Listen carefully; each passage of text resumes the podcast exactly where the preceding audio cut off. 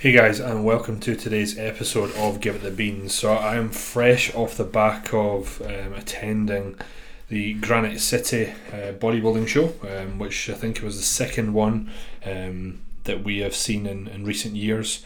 Uh, the first one that I had been to, and it was the first sort of bodybuilding show to kick off the Scottish season. As you already know from some of the podcasts you listened to before, there isn't many Scottish shows overall across the year. There's maybe about, say, six or seven of them.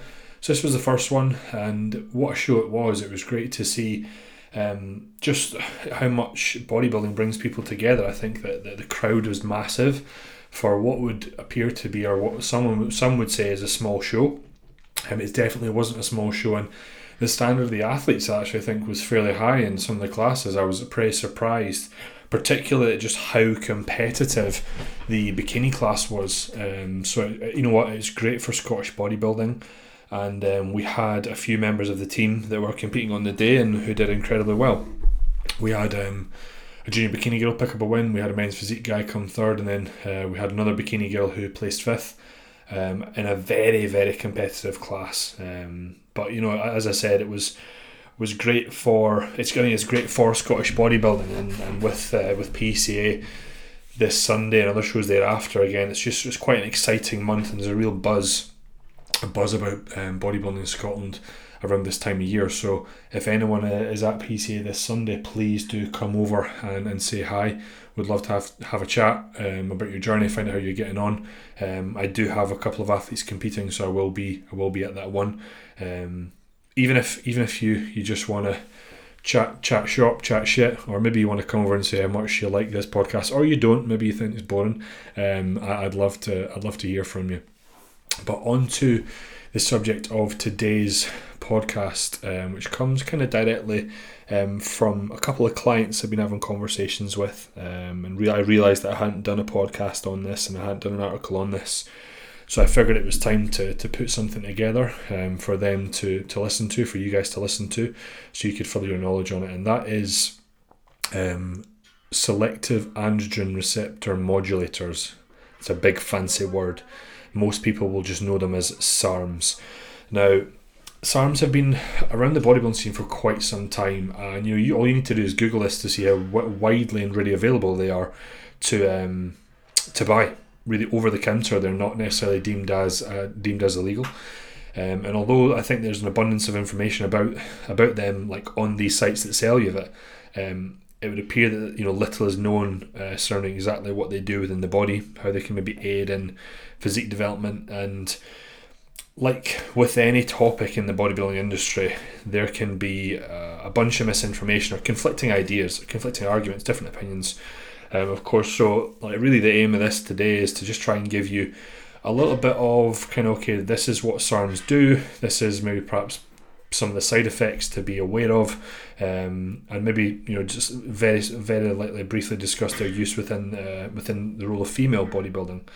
Um, and if you're new to this game, you may have heard myself or some educators out there. I mean, I, I don't know if I'd call myself an educator, but um, you know, I'm trying to pass on some free information. Um, we use the term like androgen receptor, and I know there's I know there's some of you listening to this that are probably like, what the hell is that? And you know, not to worry if this is you, because I still remember thinking exactly the same all those years ago. Um, when I, you know, even even uh, after I'd been at university and forgotten everything that everything that I'd learned, um, I still would be like, what the fuck is that? So we um, we're just going to refer to the androgen receptor as the AR throughout this podcast, just because it's it's, it's just just quicker. Um, but what the androgen receptor is, it belongs to uh, it's belongs to a family of steroid hormone receptors. So you know the likes of testosterone or, or DHT, um, they can bind to this receptor, which then directly has an effect on the cell's sort of transcriptional DNA and a subsequent muscle growth. It's quite a complex process, and it's not one that I want to um, go into the science of because I think it would you would like after thirty seconds you'd be lost at the different types of terminologies we would need to discuss. But if you just know that say testosterone or say DHT will usually bind to this receptor that is located within like nearly all tissues within the body, it'll, bind to this receptor and thus directly impact the, say the cell's DNA and ultimately, say, muscle growth, or in some cases, um, it might not necessarily be muscle growth, or might, might see a, a different sort of side effect um, if it's binding to the androgen receptor in the likes of your skin, your prostate, your scalp, etc., etc. But it's important to note that the, the androgen receptor is, or the AR, should I say, is, is found in you know a variety of bodily tissues, not just muscle, which you might lead to be believe. And the way to look at this, before we kind of get into what SARMs do, is we have to sort of think of, um, or how I'm going to describe it, um, to really try and simplify the science. If you think of like the steroid and the androgen receptor is like a lock and key mechanism, right? So you put your key in your door, your key is designed in a specific way that it fits in that lock. You turn it, and then effectively you it opens the door, opens the lock, and it get you know effectively you could you could say that it gets things moving, and it's this it's the same terminology that the steroid is is formed or designed in such a way to bind to the receptor, and the receptor is the exact shape that the the steroid needs to to be for it to, to bind for it to dock and when it docks that's when you could say in, in parentheses opens or just gets things moving in regards to this effect it has on the cell's DNA and that sort of thought process really helped my understanding of the physiology behind this interaction at the AR, AR which we know is is fairly complex. And if you understand that and how steroids elicit their effect on a cell, um, it's easy to understand how SARMs do it because they do it in the exact same way, right? Now, some SARMs will bind and cause activation and muscle growth. Some SARMs will bind and cause inactivation or say partial activation or whatnot. But we'll get to that in in a second. So we know that steroids bind to the androgen receptor in all tissues, right? SARMs were sort of clinically designed to be to, to bind to the ER, but to be selective in the tissues that they do, and then the tissues that they don't. Having looked at some of the research and even some of the papers I looked at, the, the precise like molecular mechanisms of its tissue selectivity uh, is not really fully understood about why they don't bind in some tissues, um, but they have been designed in such a way to target. You know, they're, they're, they're trying to to target the androgen receptor in muscle, but to try and spare other tissues the best they can. Now that doesn't mean that there's no binding in other tissues. It just means that it's maybe to a, a lesser extent than you would see from the likes of testosterone. Um, so, you know, in layman's terms, you could say that they're, they're designed to try and have a similar sort of anabolic effect in regards to muscle growth, but to have this reduced androgenic side effect. Now, androgenic is going to is going to stand for really all the side effects you'll see for out with muscle growth, such as you know the development of male characteristics, oily skin, um, you know the effect it has on the liver in regards to skewed en- uh, or, or, you know increase in liver enzymes or skewed sort of lipid profile and what it what that tends to, to do is um, you know increase the the bad cholesterol reduce the the good cholesterol that's that's what steroids do right? But SARMs they SARMs the, the sort of like ploy what they try and promote is that they they're, they're, you're not going to see that. Um, and again we'll get into I think what you what you will see um, from some of the, the research I, I was looking at in, in a second. And and really in in medicine they they've been designed to try and help treat some clinical diseases such as osteoporosis, Alzheimer's, you know, mus- muscular dystrophy, um, and even some breast cancers and prostate cancers. And you're thinking, but, but wait, Vaughn, what? How are they able to? Why are they designed to treat that? Well, remember what I said not that long ago that SARMs can have this, you could say, agonist effect on the AR, and by that I mean that where it binds and it subsequently activates, you know, downstream what you want. I think think of this sort of lock and key mechanism, and it kind of opens the door. Or it can have this antagonistic effect and, and subsequent inactivation of the AR. So think of that sort of lock and key mechanism, but you effectively are keeping the door firmly shut so that like meaning in medicine they can help support your growth can let's say muscle growth, or they can bind to the AR and slow it down. And the latter is the one that would be more applicable in the likes of, say, cancerous tumours. So again, remember, like all everything that we use within bodybuilding, for the most part, has been looked at in in medicine or designed in such a way, like to try and combat some sort of like clinical disease or this or the next thing. It's just that we tend to um, use a lot more than than you would typically see uh, at, at, clinical trials, particularly with SARMs, which again we'll get into. But you know, as bodybuilders, what are you interested in? You're more interested in the the muscle growth side of things, aren't you? And I know there'll be a lot of you kind of out there thinking, um, right, Vaughn, you're telling me that these things have been designed and like tagging me the similar effects to steroids, but with minimal, you know, minimal androgenic sides. It's a winner. You know, it must be a, a no brainer, but you're still thinking, but is that really the case? Like what these guys are promoting, like online, are they just saying this so that I buy it? Are there any side effects I should be aware of? Um, you know, would you get more out of, of using steroids? And I'll probably just stop right here and say that if you, I'll give you my opinion. This is obviously everything I say to be taken with a pinch of salt. Go speak to the medical professional if you're thinking about using these sort of things, etc., etc. And you know, everything I say is speaking the hypothetical, but I would say that SARMs probably have no place within the in the male bodybuilding scene, and that kind of directly comes from the likes of Victor Black, Joe Jeffries, and whatnot. I think if you're going down the assisted route, they are far. Um, you'll get far greater results from um, the use of injectable steroids, in my opinion, um, at lower doses that and you know over an extended period could have a minimal effect to your health, um, similar to what you would see with um, long term usage of SARMs. So, uh, if anything, maybe maybe maybe better because SARMs in themselves are more likely going to be run in like say eight to twelve week sort of cycles, whereas you could have a low low dose um, injectable steroid used for you know years and decades and, and, and that'd be kind of deemed quote unquote safe. But yeah that's my two cents on it. I'm sure there'll be people out there that will that will argue that. But um, again my my standpoint just stems from listening to, to those at the sort of top of their game in the research field um, i should obviously give a shout out to dr dean there as well um, as, to, as to why how i formulate my opinions um, I'll take a bit from this person, a bit from that person, and then come up and look at the research and come up with what, what my thought process is.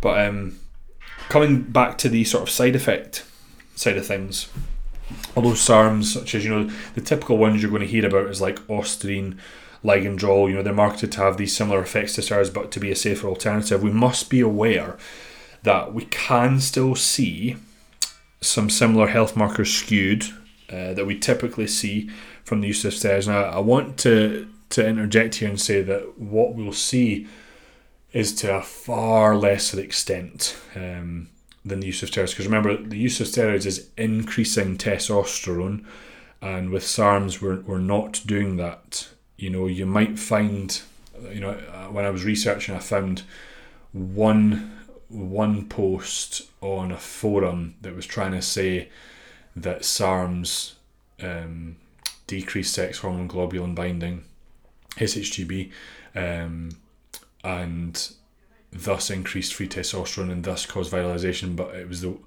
like I could find one. It was a one post and there was no study attached to it. Um, but anyway, that that's for later. I'm getting sidetracked here. So again, what I'll say is like because we don't typically tend to see well, we're not seeing these increases in te- testosterone. The effects it's having on that are seen that are similar are not through the same mechanisms. So this is why the extent the the um, the side effects are to a less extent. So it's well documented that like maybe like an oral steroid, if we can compare say a SARM versus Anavar, um, you know we know that that can increase our liver enzymes and can really like can really be hepatotoxic, which is just like chemically driven liver damage if used for a long time. Um, and this is just due to like the the the chemical makeup of Anavar, like it's goes through a process called 17 alpha alkylation now, SARMs do not go through this process at all. Um, however, they, are, they have still been shown to impact liver enzyme and function to a much lesser extent. But as I said, they don't go through that same chemical process. So, how they are increasing liver enzymes is through a, different sort of mechanism. So, it would kind of make sense in my head that if someone was using SARMs, they would probably support their liver. Um, throughout usage, just like they would do if they were using the likes of um, oral or even injectable steroids as well. Um, from what I've seen, SARMs, just like you know, steroids can negative impact this um, hypothalamic pituitary gonadal axis. So in guys, you know, it's from the, the mechanism from your your brain to your balls to say to make, make testosterone, but in females it would say it would be to, to negatively impact to say uh, from your brain to your your ovaries to them to make estrogen. Can, can negatively sort of impact that as in like reduce suppress it. But when uh, when uh, usage is stopped um, that tends to to you could effectively say kick back in. Uh, from what I've seen, a lot of the research it, it was more sort of driven towards the HPTA, um, mainly because in in females you guys don't have an HPTA. Um, so again, you got to be looking at, at that with a pinch of salt if if if you are a female listening to this. Um, again, like like uh, in like in the use of steroids, there can be a slight reduction in bone mineral density um, through the use of SARMs, but again, it's, it's coming from a, a different sort of way it's doing that um, than than how steroids do it.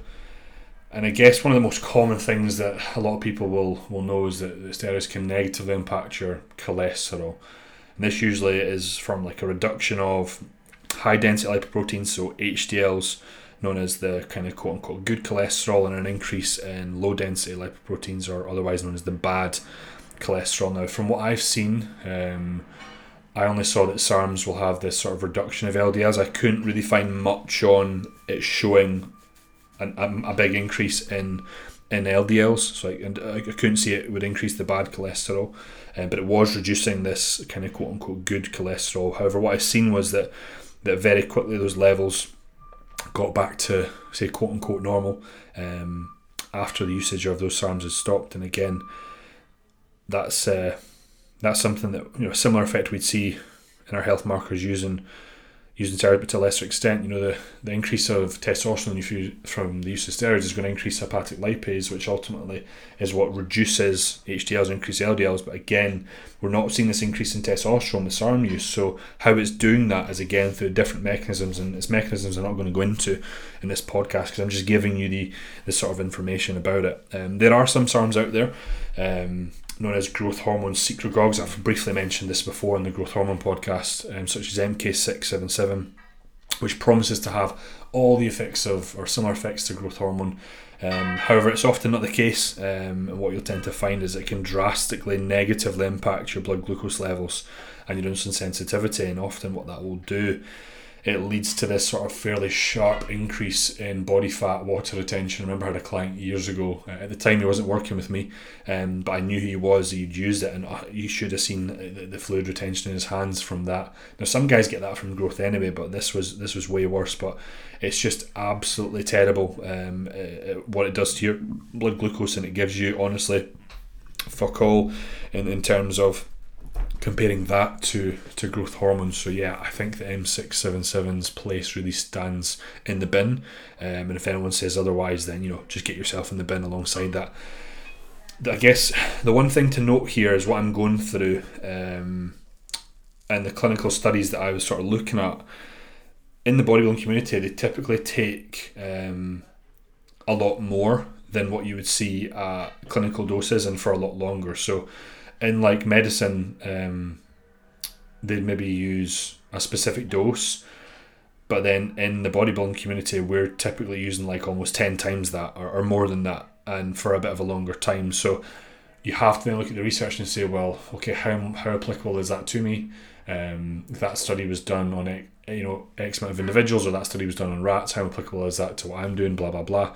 Um, and again, I also think as well because like even if you look at the use of um, anabolic steroids in literature, like bodybuilders were using a bit more, or were stacking compounds together, or were using them for a lot longer. So it's really hard at times to to um, like research is great, but also just like experience I think is is invaluable as well. And really, the combination of them together is I think what formulates uh, having a, an opinion, um, not just opinion, sorry, but having.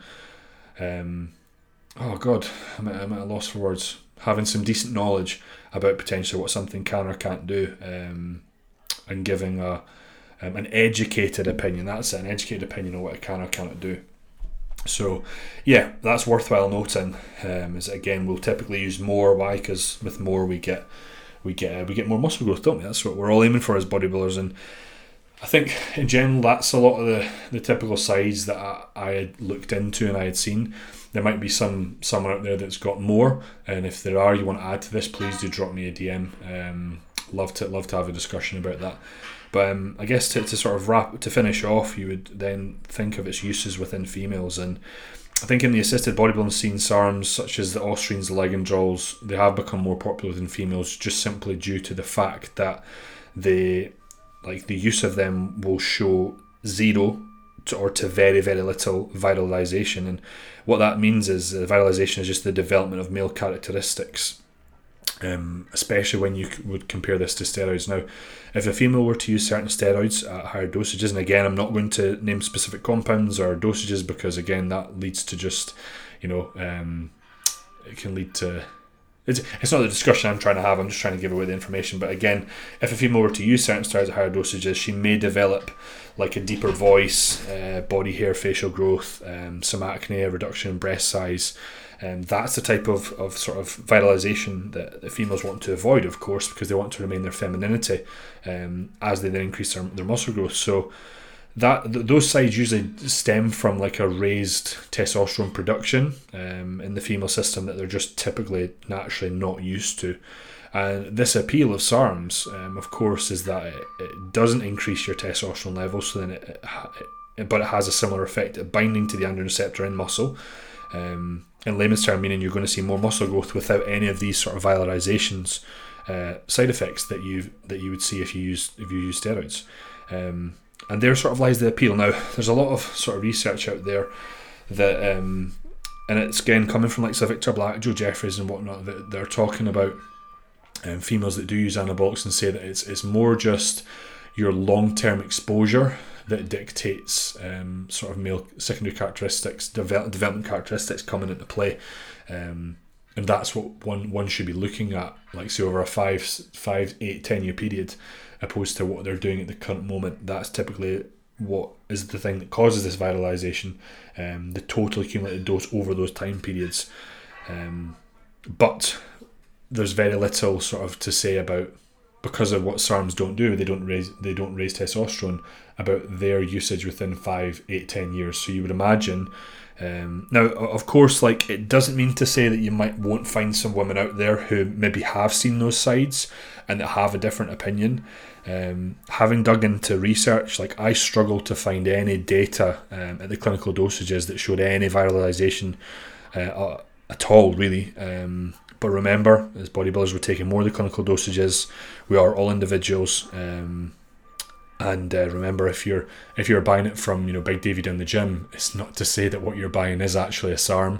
It might be kind of fake, and it might be fake faked. And instead of being a SARM, it might be Anavar, it might be D-bol, um, or or whatnot. Um, so it kind of leaves the unopened unopened or unended question of you know what happens at these higher dosages uh, that bodybuilders take and, and from experience you know like I said to you we take typically like you know 10 times the clinical dose um, from my experience working with females with SARMs uh, specifically I've seen no development of these sort of uh, any male characteristics at all if I'm honest um, and that is through just due diligence through communication and, and being very smart um, and, and it was quite I mean as, as a side note as a secondary effect of SARMs use, I, I saw that that SARMs have been shown to increase libido um, in, in some females as well, which can sometimes be the complete opposite effect if they are using steroids, which again was just really interesting when digging into some of the research about this. Um, and I guess that's my, my two cents on on it with within the female side of things. Personally, my opinion is that it's very safe, and that because it, we don't see these secondary male characteristics, if you're smart with your you know your usage uh, over a long period of time, um, I don't feel you will see any. Um, however, there might be someone out there that again that, that says the opposite. Um, when we consider total accumulative exposure over a time period um, that steroids have in those development of secondary male characteristics, like it's not relatable to SARMs because SARMs don't increase your testosterone level and that's usually the problem that comes with steroids and these development of these male characteristics that you are trying to avoid and you're trying to hold on to your femininity. Um, you know, it can be used. Uh, SARMs, you know, in females can be used in an off-season scenario. They can be used on prep, and I've, um, as a coach, I've, I've helped. Um, I've worked with females that have done done both scenarios, and we've had great success and uh, seen really, really significant muscle growth. And we've often worked in um, sort of eight week eight week phases, uh, whether that's sort of eight weeks on, eight weeks off, um, longer periods off, um, not really much longer periods on, if I'm honest, because um, again, you've got to think about the liver, cholesterol, etc., etc., and you should be looking to support them. Um, if you if you were to use it, and, and I guess if if I was to summarise, you could say that uh, you know SARMs are, are going to interact with the AR in a similar fashion to that that steroids do. Think of this lock and key mechanism. Over the years, they were designed or tried to be designed in such a manner to give you the benefits that you get from steroids, but without the typical negative side effects you'd see or impact our health. Or you know they'll say they're trying to get it to bind to the AR and muscle, but but not in other tissues. However, uh, the use of some SARMs can skew some of those health, health markers and it can bind to the AR in, in, in some tissues, um, albeit to, to, a much lesser extent, especially the size effect, a much less extent that you would see um, if you were to use steroids such as elevated liver enzymes, skewed cholesterol panel, increased insulin sensitivity, or insulin desensitivity, should I say, um, like if you were thinking about MK677. But their use has got more popular uh, within females, obviously running higher dosages. Um, and from what I've worked with and what I've seen, um, and the circles that I'm in, in regards to the coaches at the top of their game and their athletes, have really shown little to zero uh, viralization in experience, but also found in the literature. So I hope that kind of clears up SARMs. I understand there's a bunch of them, um, and I'm speaking them about them more as uh, like a whole, more more like together. But um, again, it wasn't. A, I didn't want to just specifically do a whole podcast about Ostarine or Ligandrol or MK677. I wanted to just give a podcast that allows you to understand how they work, um, formulate your own opinion. Just get like the more you know about this sort of thing, the easier it is to understand, especially if it's something you consider using or, or having. Uh, you know a discussion with someone about that you could then have a little bit of an input. So if you enjoyed this guys please do um, let me know. Drop me a dm on instagram or pop on your story share it with someone who you, you feel um, maybe perhaps needs needs to hear it. Um, if you are at pca scotland this this coming sunday please do come and say hi and i'd love to have a chat with you. If not just remember that wherever you are whatever you do give it the beans